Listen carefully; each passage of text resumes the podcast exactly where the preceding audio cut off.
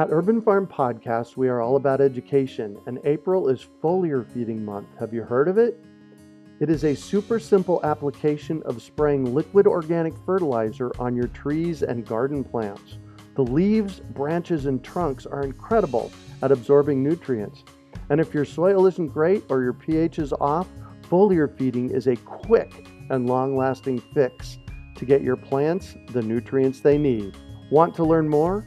Join us for our free online webinar on how to apply this amazing process to your gardens and fruit trees. Visit urbanfarm.org to sign up. That's urbanfarm.org. Greetings, urban farmers, gardeners, and healthy food visionaries. Farmer Greg here, and welcome to the 445th episode of the Urban Farm Podcast, where every day we work together to educate and inspire you to become part of your food revolution. Today on our podcast, we have someone who homesteads with a passion and purpose. We're talking with Julia Hubler about gardening with a plan. Julia lives in Arizona on two and a half acres with hot summers, lots of cacti, and amazing sunsets. She is a homeschool graduate living with her family, and every day you'll find her raising guineas, making dinner, milking goats, and writing all about it. You can find her at reformstead.com. Welcome to the show today, Julia. Hi, Greg. Thanks for having me.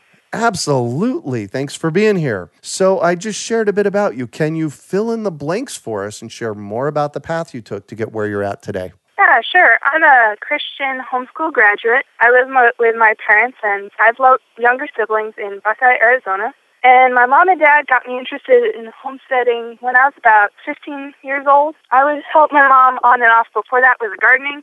But about 15, I really got interested in reading homestead books and learning as much as I could about homesteading and raising chickens and everything. And I've always helped my dad with lots of big projects like building fences, butchering, and more things like that. And then about 15 or 17, between that those years, I really took on a lot of the taking care of chickens and gardening and stuff like that. And then a few years later, we moved and expanded more, and I was able to do a whole lot more. And we had chickens, we got milk goats. So, what is homesteading to you? Homesteading, well, it's raising animals and gardening. Not always perfectly, actually. Most of the time, not perfectly. The garden doesn't always look like picture perfect like you'd imagine it, and things don't always go the way you want them to, but it's trying to raise your own food on the land you have. Cool. And what got you really excited and motivated about doing this? Well, my parents were kind of starting, and I don't know. I just really liked reading about it and learning about it. There wasn't any one big thing. It was kind of just, yeah, I just got interested in it from reading. Yeah, so it sounds like to me it was there for you to do. Yes, right. That's one of the really cool things in my life. I'm 58 years old, and when I was 14, I wrote a paper on how we were overfishing the oceans. This was back in the mid 70s. I, I to this day don't know where that came from, but it this whole notion of growing your own food and and sustainability it even b- back then for me it was just there for me to do and mm-hmm. and I don't even know why and it sounds to me like that might be the case for you too. Yeah, I guess similar, yeah. So, can you paint a picture of what your homestead looks like? How many acres? If we were going to walk up the driveway and look at the space, what would we see? Well, right now you'd see um, there's our house, and it's about two and a half acres, and we have most of that fenced in. We have a big garden on one side. It's about a quarter acre. We wow. don't. We're not gardening. We're not gardening all of it though right now. It turned out to be too much, so we shrunk it down to how much we're actually gardening. Uh-huh. And then um, we have chickens kind of running all over the place. and then right now we actually have about 30, 35 meat chickens, 35 wow. to 40 meat chickens in tractors uh, and the grass out there. And then we have goats, lots of goats, So a few that we're milking, and then some that we're going to butcher for meat. And then we have a milk cow. She still needs to be bred, but then we'll be milking her. Mm-hmm. We also have trees planted around too, around the yard. I have a note here that you actually have attended some of my tree classes in the past and have some of our trees in your yard. Yes, we do. Yep. Nice. You remember what kind they were? Well, the ones that are doing best right now are definitely the citrus and the pomegranates and figs. They're growing really well. Nice. You mentioned the word chicken tractors. Can you tell everybody what that is? sure. Uh, I think they're about eight feet by eight feet. Ours are anyway, and they um they're they're a low structure that's that goes on the ground. It has wheels, so it's movable. It's a place for the chickens to be that um lets them have access to pasture instead of having to confine raise them. So they're they're basic. It's a, a movable chicken coop that you just yes. Move in the pasture, and then they get to eat bugs and weeds and. Yep. Nice, nice. And it sounds like with forty or so meat birds, you probably raise enough chickens for your family. We do. We try. We try to raise about. We we start with fifty. We sometimes you know things happen and Yeah. they don't make it. So um, we start with fifty, and our goal is to do that twice a year, and that will more than cover what we can, what our family has eat. Nice. I'm not a vegetarian, although I lean heavily toward being a vegetarian. About 10 years ago here at the urban farm, I decided I was going to raise some meat birds because I'd had, you know, we've had chickens, laying chickens here for a couple of decades now. Uh, so I went through the entire process of raising the chicks from chick to plate. Uh, and it happens fast, doesn't it? Yes. Did you have the Cornish cross? Yeah, we did have the Cornish cross. Exactly. Yeah, they grow fast. Um, I mean, like fast, like eight weeks fast, right? yeah, ours are nine weeks right now, and they're pretty big. Uh, we're on the alert to be ready to butcher pretty with a pretty short notice here. Right. And how do you feel about that raising raising an animal to then butcher it and eat it? Talk to me about that a little bit, would you? Yeah, sure. Well, in the Bible, it is definitely allowed that we can eat meat, so we Oh, are yeah. fine with it. Um, we enjoy we enjoy the meat; it tastes good, so we um we don't have a problem with eating it and butchering. I don't know. I've never really had a problem with it, so it's just part. I mean, people, everyone has a problem with it, but then they go to the restaurant and they eat a burger. I mean, like, exactly. where'd that Where'd that burger come from? That's a big piece of, piece of what I like to do with the people with my guests on the podcast is make those connections. Right? Yeah. And that's the reason that I went and actually raised some meat birds here on the property. So it sounds to me like you have a really nice homestead there and you know you're raising meat, you're raising vegetables, you've got fruit trees. How much of the food do you raise for your family? You must be eating out of your yard every day. We do um fairly well, but we all we have seasons where we definitely have more coming from the yard, and seasons where there's a lot less that we're actually being able to eat every day. So the chicken is one source, but we've had some we've learning processes where we've kind of not been able to do that one year, and then you know we're eating store bought chicken, you know, for that season until we can get more going again. We've done a lot of lettuce gardening uh, that's grown really that grows really well here, and we really like a lot of salads. What kind was that, Julia? Lettuce, Lettuce. Oh yes, lots of greens grow here really well. yeah, yeah, we we love the lettuce too. So it tastes.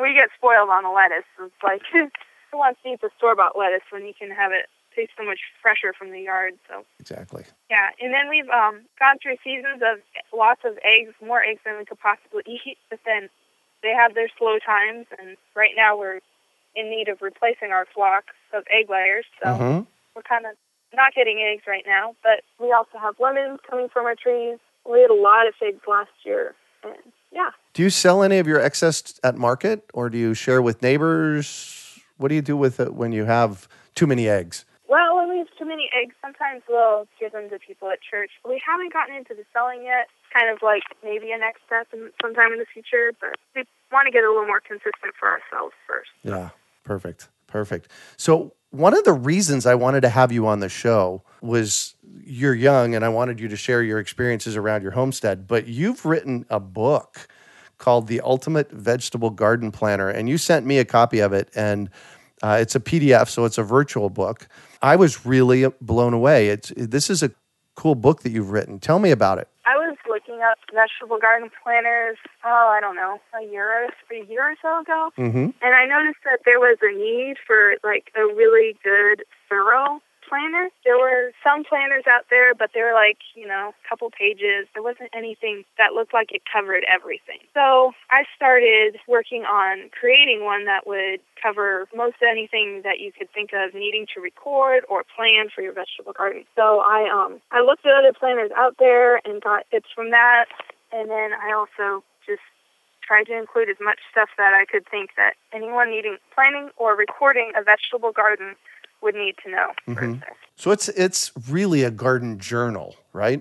It is. It does have planner pages in it, though, so it's both. But with the gardening, a lot of times keeping records and knowing what you did is really important. And I know there were some definitely things that I wish I had recorded and I haven't from earlier years. Right. That's a really big piece of data to keep a keep a hold of. It's an important one, uh, you know, because if you plant fruit trees in your yard, you want to know what the variety is. That's something you could keep track in your journal, right? Yeah, there isn't a section specifically for the orchard, but it's definitely something you could you could tweak it if you feel like that. Yeah. Yeah. Cool. And you self-published it. How did you make that happen? Well, I've self-published before, so um, I format it myself, and then I just get a website that I can sell it on, a platform, and I list it for sale, and people Oh, I've cool. got it. Cool. That, you must be pretty smart for that, huh? Oh, my mom helped helped me learn a lot of the website stuff that I know. Nice. And so, where can we find the book at? It's at my website, reformstead.com. There's a little shop button in the corner, and that'll take you to where it's for sale.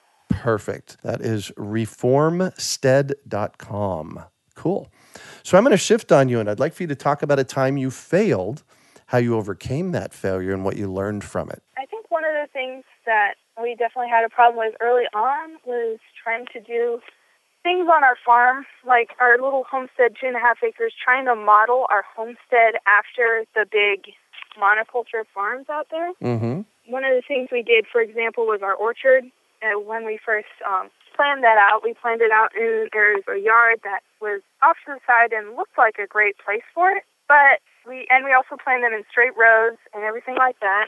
And then I learned later that those weren't necessarily the best the best way to do it. Number one, the placement looks really good, but the trees there's not as much water there as there is in other parts of our yard Ah, we have a wash running through the middle of our yard, and if I the trees I planted on that wash are definitely doing a lot better than the ones over in other areas of the yard where it's just a little bit drier and kind of more on a hill instead of in a wash.